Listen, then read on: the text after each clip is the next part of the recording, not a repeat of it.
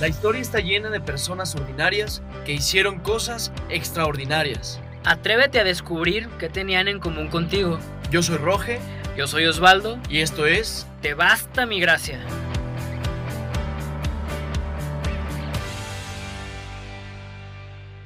Hola, ¿cómo están? Ya estamos una vez más aquí en Te Basta Mi Gracia, contentos porque hemos uh, recibido mensajes de su parte, hemos recibido comentarios también, sugerencias y todo, todo lo, lo aceptamos de muy buena manera y sobre todo le damos gloria a Dios por lo que ha estado haciendo a través de estos podcasts, de estos audios, de estos episodios, que no solo está haciendo cosas en ustedes, sino también en nosotros.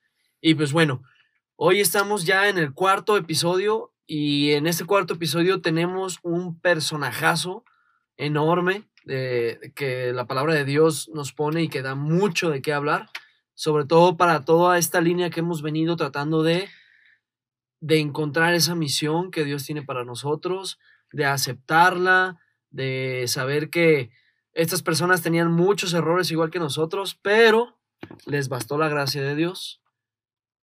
Así es, canijo. Pues primero que nada, pues ¿cómo estás, eh? Muy bien. Tanto contento. tiempo sin verte, cabrón, eh. Ya, ya te sueño. Te ¿Ya? veo todo, te veo entre semana, te veo el día de grabación. pues para que veas. es- No, no, bien, bien, contento. Ves la misión, ¿no? No, pues yo también y pues agradecer a, a- a toda la gente que nos ha alentado, que nos sigue escribiendo y pues vamos a entrarle de lleno a este, a este primer tema. Es un tema muy interesante del cual la verdad yo no sabía tanto, así que pues esto también me sirve a mí. Eh, aquí pues tú vas a ser más el experto y, y pues bueno, vamos comenzando con, con el contexto, porque sí es bien importante eh, para que todos nos entiendan y también para quien no sepa Que no conozca un poco de la historia de Israel. exactamente, porque la Biblia, o sea, literal es una historia de salvación, una novela, pero la más perra de todas, porque pues es nuestra historia también. Y pues nos ubicamos en el Antiguo Testamento. Y pues como todos saben, pues hay un personaje que se, que se llamó Moisés, que fue el que hizo toda la liberación del pueblo de Israel cuando estaban de esclavos en Egipto. ¿Y qué pasó? Pues ya, pues cuando fue toda la liberación, que se abre el mar y pues todo, todos los egipcios se ahogan y así, llegan a la tierra prometida, pero pues después de 40 años. Que, que Moisés no, claro. no vio, la, no, no, no llegó a la tierra prometida. no la vio, claro que no. Pero, este, bueno, en resumidas, ¿verdad? Lle- Llegan a la tierra prometida y, eh, pues digamos que el pueblo de Israel, como nos suele pasar a nosotros, cuando las cosas andan bien, se confió y empezó a desobedecer Les empezó a, a valer, o sea, ya estaba hecha la alianza con los 10 mandamientos que tenemos ahorita y pues no todo es gratis, o sea, es, es una época de, de, de que pues había muchas guerras, conquista y pues Dios fue de que, ok, o sea, pues vamos haciendo esta alianza y pues yo les voy a, a dar todas las batallas para que se queden en esta tierra, pues, que es la que yo les prometí. Pero, pues, como tú bien decías, como les, les empezó a, pues, a valer y empezaron a desobedecer, pues todo tiene consecuencias, ¿verdad? Y empezaron a, a caer en, en manos, pues, de otros pueblos. Sí, en poder de otros pueblos y más precisamente para adentrarnos un poquito más en el pueblo eh, con- con de Madián. De. Madián. ante los madianitas que empezaron a conquistarlos y los tenían, dice la palabra de Dios, que llevaban siete años oprimidos Siete. por Madián. Pues ahí está. Y entonces, pues, el pueblo de Israel, como pues muchos de nosotros nos ha pasado, pues empezamos a pedirle cosas, pues, ¿cómo? O sea, si desde la alianza y abriste el mar, queremos jueces. ¿Y qué son jueces? Yo la primera vez que oí esa palabra, pues yo me imaginé como un juez así de, de- del tribunal de la sentencia y, y tantos años, pero no. En, en la Biblia jueces son más como personajes, como superhéroes, por decirlo de alguna manera, o sea, que hacían como la chamba de Moisés, pero más del lado guerrero como militar, y el personaje de hoy, pues es un juez.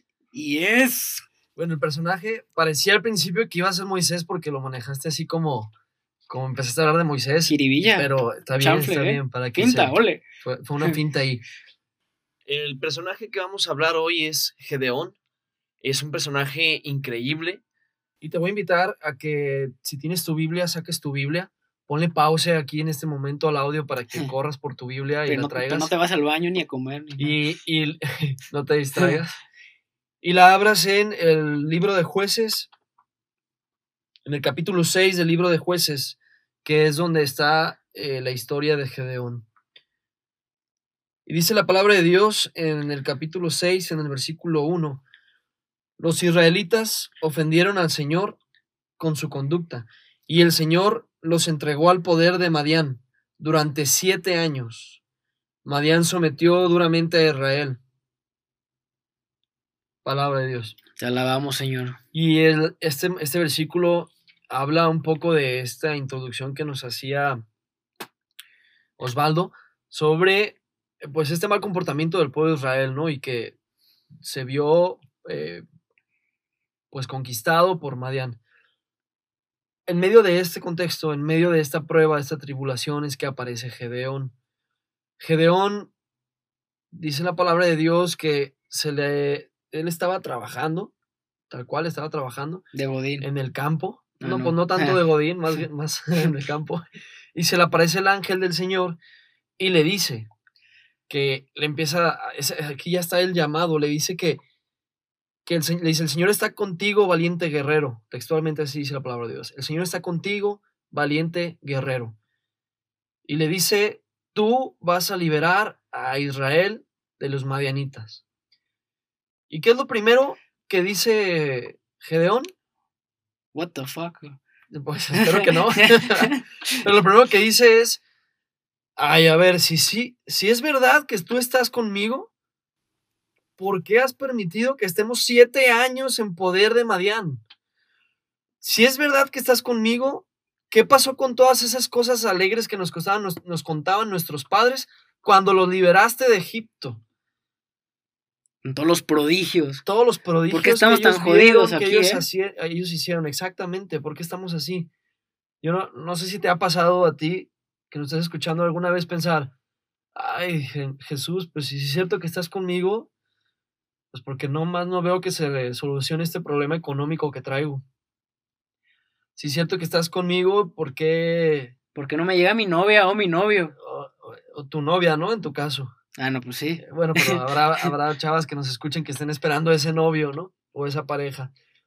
Pues eh, Gedeón eh, fue lo primero que dijo, ¿no? Reclamo. Sí. Y bueno, este, inmediatamente después le vuelve a decir el ángel, tú vas a salvar a Israel del poder de Madián, yo te envío. Y entonces Gedeón, ya entrando más en tema, le dice, por favor, Señor, ¿cómo salvaré yo a Israel? Mi familia es la más insignificante de Manasés y yo soy el último de la familia de mi padre El más chiquito. el más pequeño. O sea, él, era- él se sentía quizá el más insignificante. Primero porque sentía que venía de una familia no importante, insignificante, probablemente una familia no muy preparada en la ley, una familia que no tenía puestos claves en Israel. Él, él estaba en el campo trabajando, o sea, era familia obrera. Eh, él menciona que él es el más pequeño de los hijos de su padre. Obviamente eh, no se sentía importante quizá entre sus hermanos. Eh, hay, hay un montón de, de, de- de aspectos en los que él se, se posiciona Todo en contra. todo en contra. Entonces, hubo un llamado y hubo una respuesta. Y eh, a diferencia del tema pasado que veíamos cómo la respuesta de María fue inmediata, aquí Gedeón no, se permite dudar y se permite preguntarle por, al Señor por qué él, porque él no se sentía capaz, no se sentía digno, no se sentía suficiente para realizar una tarea para Dios. Y ahorita te pregunto otra vez a ti, ¿cuántas veces el Señor te ha pedido, te ha, te ha puesto en tu corazón delante de ti una misión, una tarea, un servicio en tu, en tu comunidad, en tu grupo, en tu familia? ¿Cuántas veces el Señor te ha hecho un llamado y tú le has dicho, Señor, soy el más insignificante, ¿por qué yo? Yo no he estudiado esto, yo no me he preparado, No estoy listo. yo no estoy listo, yo soy muy pecador, eh, me he equivocado mil veces, ¿sabes qué? Yo no soy bueno para hablar con la gente, yo no soy bueno para hablar delante de la gente con un micrófono, ¿Cuántas veces te has sentido que no tienes las suficientes capacidades para realizar un llamado que el Señor te está haciendo? Es muy interesante cómo, cómo Dios llama. O sea, llega así como de la nada, como ráfaga, y pues él está ahí literal nomás trabajando y, y, pues mira, le cambia la jugada y pues malamente él, pues su respuesta, como tú decías, pues fue uno, reclamar y dos, poner pretextos. Y además, él dice, pero yo cómo voy a estar seguro de que si eres tú. Sí, ya, antes todavía esa pregunta, sin todo nos todavía en este, en este sentimiento o este ambiente de baja autoestima que presenta Gedeón, que, que nos podemos, cualquiera de nosotros nos podemos colgar ahí, nos podemos poner el saco porque siempre tenemos momentos de baja autoestima donde creemos que no somos capaces de realizar cosas. El Señor le contesta a Gedeón y el Señor te contesta a ti que estás escuchando. Yo estaré contigo. Yo estaré contigo. Tú derrotarás a los madianitas como si se tratara de un solo hombre. O sea, como si no fueran nada. Como dice Osvaldo, ¿no? Inmediatamente le dice Gedeón. ¿Y cómo sé que eres tú el que me habla? Dame una prueba. Sí, ¿cómo sé que eres tú? Sigue dudando Gedeón, muy a pesar de que el Señor se le presentó. Yo me pregunto que si actualmente se nos presentara un ángel o el Señor, yo no sé si dudaríamos o no dudaríamos. Eh, pero yo digo, ¿qué onda con Gedeón? O sea, tuvo lo suficiente, la suficiente valentía para decirle, ¿cómo sé que eres tú, Señor, el que me habla? Y le pide la primera prueba. Entonces, esa primer prueba, pues consistía en que él le debía de levantar un, altar y pues llevarle un sacrificio. Un sacrificio. Y, el Señor la recibe y consume en fuego, se prende fuego y se... Solito. Se, se, consume este sacrificio en fuego como en señal de aceptación. Inmediatamente lo que le pide, ahora ahí yo lo siento como una prueba de, de parte de Dios para Gedeón. La primera prueba que le pone ya le puso Gedeón a él, ahora Dios le pone una prueba y le dice, derriba el altar de Baal que tienen tu padre y construye un altar y tráeme el toro, ahí sí, de tu padre, y ofrécemelo en, en holocausto, en sacrificio. Y lo hace, ¿no? Está buenísima, porque yo pienso que él sabía que se iba a meter en un gran pedo si hacía eso. Tan sabía que lo que dice por Dios que lo hizo de noche por miedo a sus familiares. Pero sí lo hizo. No, lo que lo hizo. Quizá muerto de miedo, pero lo hizo, ¿no? Y bueno, por ahí sí se metió en problemas, sí se metió en problemas. Le dijeron de cosas, pues por haber hecho tumbado el, altar de Baal. Pero aquí, hasta aquí era como un, un sí a medias. Un juego de pruebas entre Gedeón y el Señor, un sí a medias, como, dice como dices tú bien, Osvaldo, un o sea, sí me estás llamando y ya me comprobaste que sí eres tú, Dios, pero... Aguántame, aguántame. Pero aguántame porque pues fíjate que tengo muchas cosas que hacer.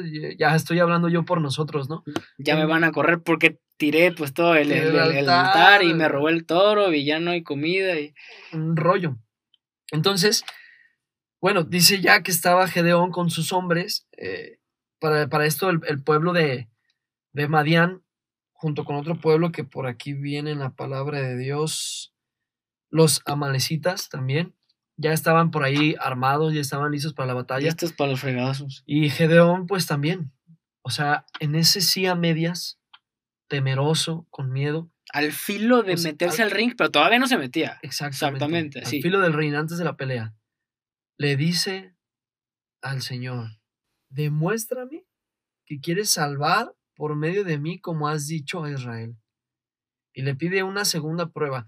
Pero las pruebas de Gedeón fueron cada vez más difíciles. Aquella primera era para saber si era de verdad el ángel del Señor quien le hablaba. Y en realidad Gedeón, pues puso el sacrificio, él no tuvo que hacer nada más que poner el sacrificio ya.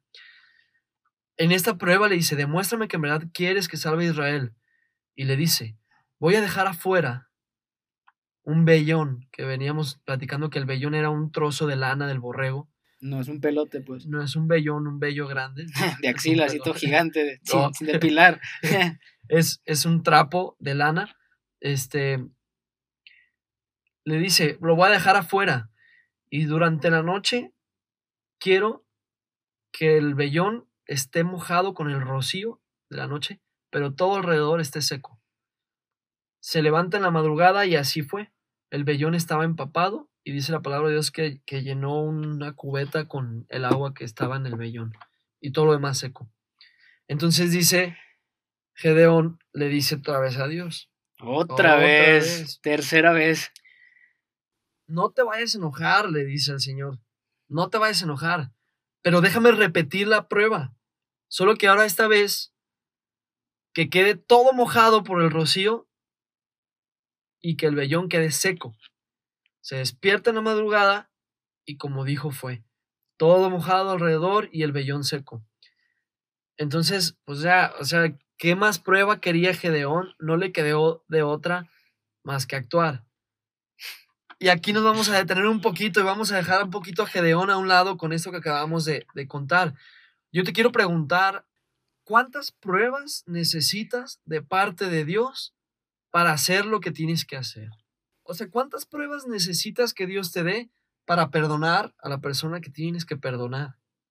o para pedirle perdón a la persona que has lastimado, que sabes que tienes que pedir perdón. ¿Cuántas pruebas necesitas para saber que tienes que alejarte de esa persona que no te deja continuar con el plan que Dios tiene para ti? ¿Cuántas pruebas? Porque Gedeón pudo, aquí menciona, ya numeramos tres pruebas, Osvaldo, pero el Señor pudo haber, Gedeón pudo haberle pedido al Señor más pruebas. ¿Qué diferencia hay de la primera prueba a la tercera que él pidió? O a la quinta que tú que nos estás escuchando quieras pedir. No hay ninguna. El Señor tiene poder de mandarte las pruebas necesarias. Ojo, no está obligado a mandarte pruebas. Tampoco vaya a ser de aquello de que es que yo le pido pruebas y no me da. No está obligado, es por su misericordia que da pruebas. Pero no hay mucha diferencia entre la primera y la, y la segunda, tercera, cuarta, quinta. Y además yo pienso que, o sea, Dios trabaja con cada quien como a nuestra forma. Lo veíamos en, en, episodios pasados con, con, Marcos. O sea, él tuvo su forma de forjarse. Ah, pues yo creo que también hay, hay como llamados específicos y es como te quede, pues. A lo mejor algunos pues va a ser con una prueba más grande o a lo mejor algunos va a ser permitiendo algo malo. Pero pues bueno, con, con Gedeón fue así. Entonces tú que nos estás escuchando, o sea, que no te quepa la menor duda que Dios siempre te está llamando a qué. Tú lo sabes, porque lo tienes en tu corazón. Sobre todo para este sentido de la vida, de trascender. Porque si tú ya te encontraste con Jesús, no es casualidad. No es ya gratis. Y no es ya gratis. O sea, yo creo que toda la, la historia del pueblo de Israel o sea, nos enseña eso porque ellos la cagaron una y otra y otra y otra vez. Y pues hasta la fecha, pues la sociedad la seguimos cagando. Pero siempre está ahí ese llamado de que no me importa, dale. Pero ¿cuántas pruebas quieres? ¿Cuántas pruebas? ¿Cuántas pruebas? ¿Y qué podemos ver? Yo puedo ver aquí en Gedeón y espero que nos quede el saco a todos. Yo puedo ver a alguien inseguro, a alguien con miedo. O flojo. A alguien flojo que está esperando algo más, algo más para tomar una decisión. Y entonces, ¿qué es lo que, a lo que iba yo? Ya sea la primera prueba, segunda, tercera o cuarta, aquí lo que está haciendo falta es la capacidad de tomar decisiones. Decisión. Acción. O sea, Dios te puede mandar 10 pruebas si quieres, pero si tú no decides dar el paso, las pruebas no van a servir. No va a pasar nada. La palabra decisión me encanta estaba leyendo su etimología y significa como cortar. O sea, de aquí para acá ya es diferente. Mar, cortar, o sea, que, sea que haya una diferencia. Exactamente. Y, te, y es, te lleva, es una acción, pues. Entonces es lo que le faltó aquí a Gedeón, es lo que nos ha faltado muchas nos veces. Nos falta muchos. O sea, ¿cuántas pruebas necesitas para hablar de Dios? ¿Cuántas pruebas necesitas para acercarte a esa persona. ¿Cuántas pruebas necesitas? Y ahí estábamos pidiendo al Señor pruebas. Y mándame una palabra, Señor. Y, llega, ya llega un hermano y te hace un comentario y ahí está la otra prueba. Y hay pruebas, pruebas, pruebas. ¿Cuántas pruebas necesitas para comenzar un podcast? ¿Cuántas pruebas? Muchas necesitamos o necesité yo. Pero así, así somos y así, así fue Gedeón y el Señor en su misericordia Ay, está bien, Gedeón, ahí te va otra prueba con tu trapito mojado. Le tuvo paciencia. Le ¿verdad? tuvo paciencia. Y Entonces, después, pues ya no le quedó de otra más que actuar. Bueno, ya pasamos al capítulo 7. En este momento, a partir del capítulo 7, Gedeón se levantó de madrugada con toda su gente y acamparon junto a la fuente de Jarod. El campamento de Madián estaba más al norte, en el valle y al pie de la colonia, de la colina, perdón. O sea, ya estaban listos para, pa- para pelear. El campamento de Madián estaba inmediatamente abajo de la colina donde ellos estaban, ya estaban listos. Dice, dice la palabra de Dios que Gedeón ya estaba con su gente y el Señor le dice, tu gente es demasiada. No quiero que vayas con tantos, porque si ganas la batalla, los israelitas se van a vanagloriar, quiere decir vanagloriar, se van a sentir gloriosos, van a creer que es, se van a, a- van a tomar crédito de esta victoria.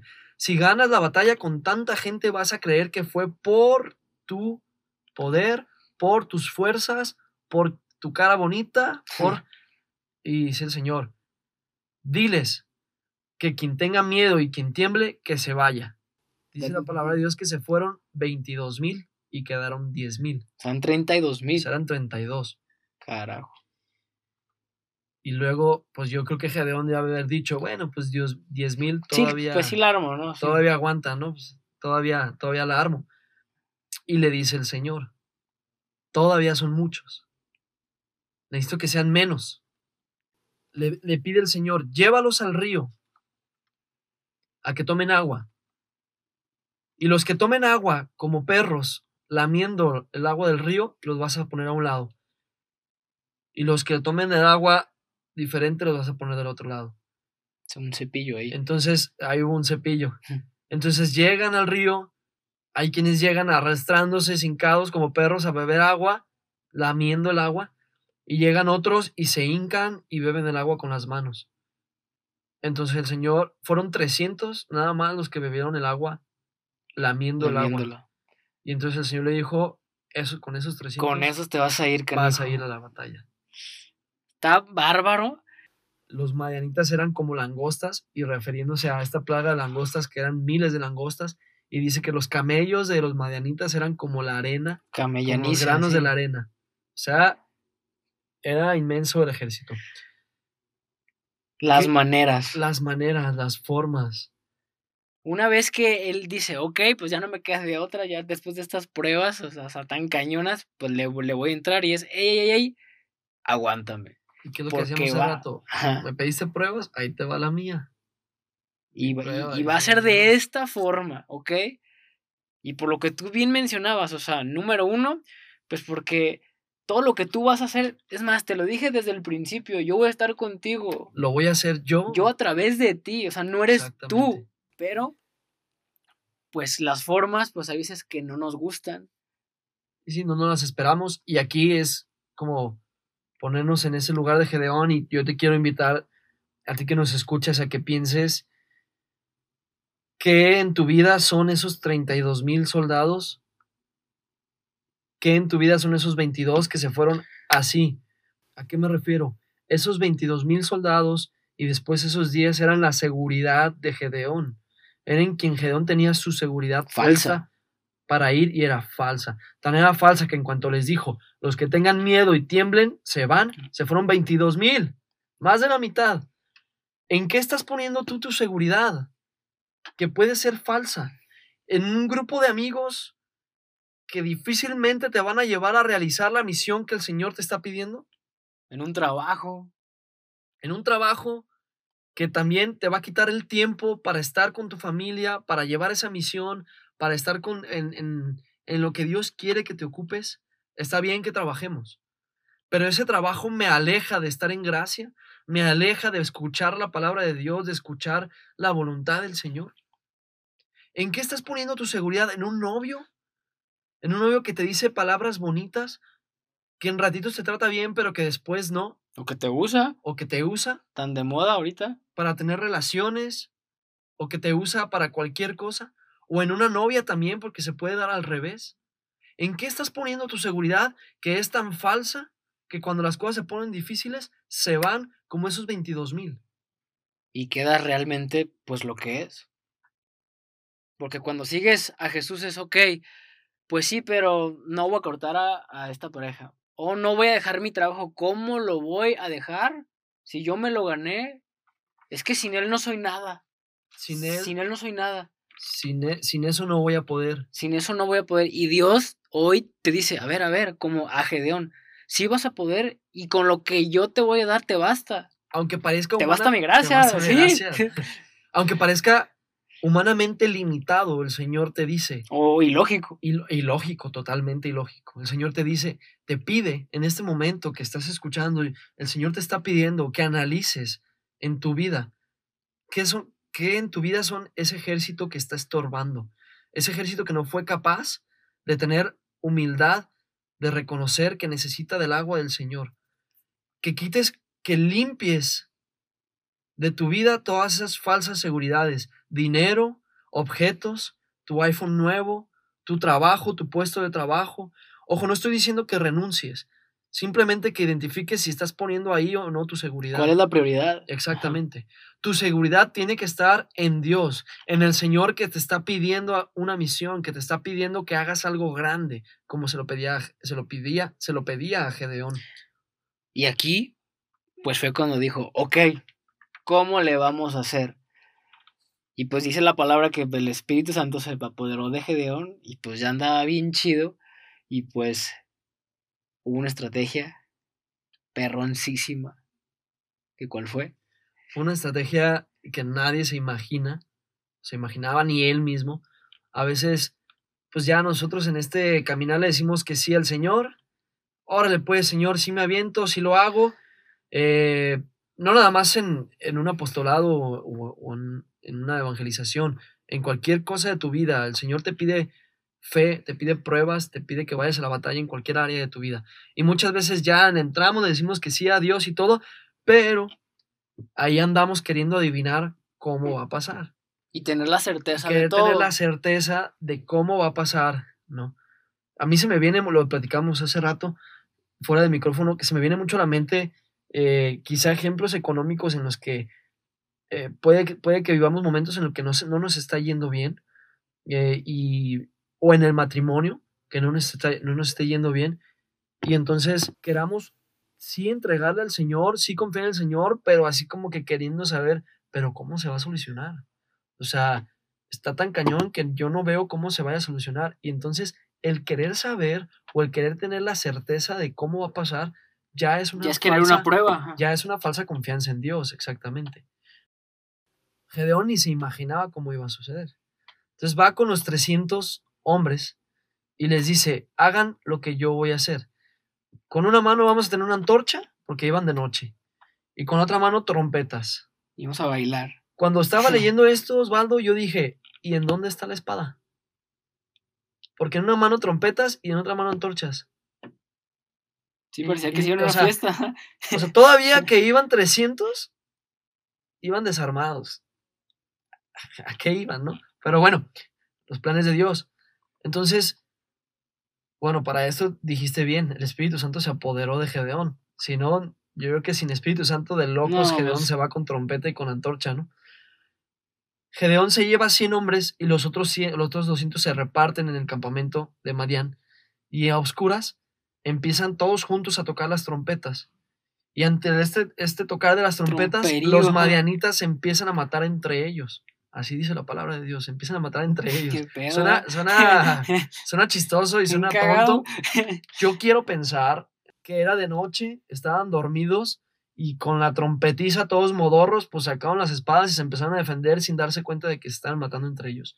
Dice que algunos se escaparon, unos madianitas se escaparon por las colinas y los persiguieron y mataron a los líderes. El Señor entregó a Gedeón Madián, liberó al pueblo de Israel de Madián por la fe de Gedeón. ¿A qué voy? Van a decir, pues cuánta fe si dudó, pidió pruebas y todo. Pues bueno, somos humanos. Pues ahí está Santo Tomás. El Señor sabe que somos como Santo Tomás. Hasta que no vea, no creo. Y que tengamos que meter los dedos en las llagas de Jesús para creer que es Él, el que nos habla, el que nos ama, el que nos levanta, el que nos llama, el que nos motiva. Y a eso nos llama esa fe. O sea, la fe, o sea, no es tener la certeza con una prueba. Es confiar ciegamente. Es una, una, certeza, pero sin prueba, sin decir, dame una prueba. Y pues, ¿a quién nos debemos abandonar? ¿Quién es nuestra referencia? Pues seguridad. Jesús. Exactamente. Y Dios es impredecible. O sea, de verdad, no te desgastes tratando de descubrir cómo es que se van a solucionar las cosas en tu vida. No te desgastes tratando de descubrir cómo se va a solucionar tu matrimonio, cómo se va a solucionar tu problema económico, La tu enfermedad, tu vocación, tu llamado, tu servicio, la misión que sientes que el Señor te está pidiendo. No te desgastes en tratar de saber el plan, porque Dios es impredecible. Y no hay que tambalearse. Simplemente camina, camina delante de Dios, haz lo que te toca humanamente, Y caminar, aunque parezca que te vas a, que te vas a caer. que te vas a hundir, así como este último personaje.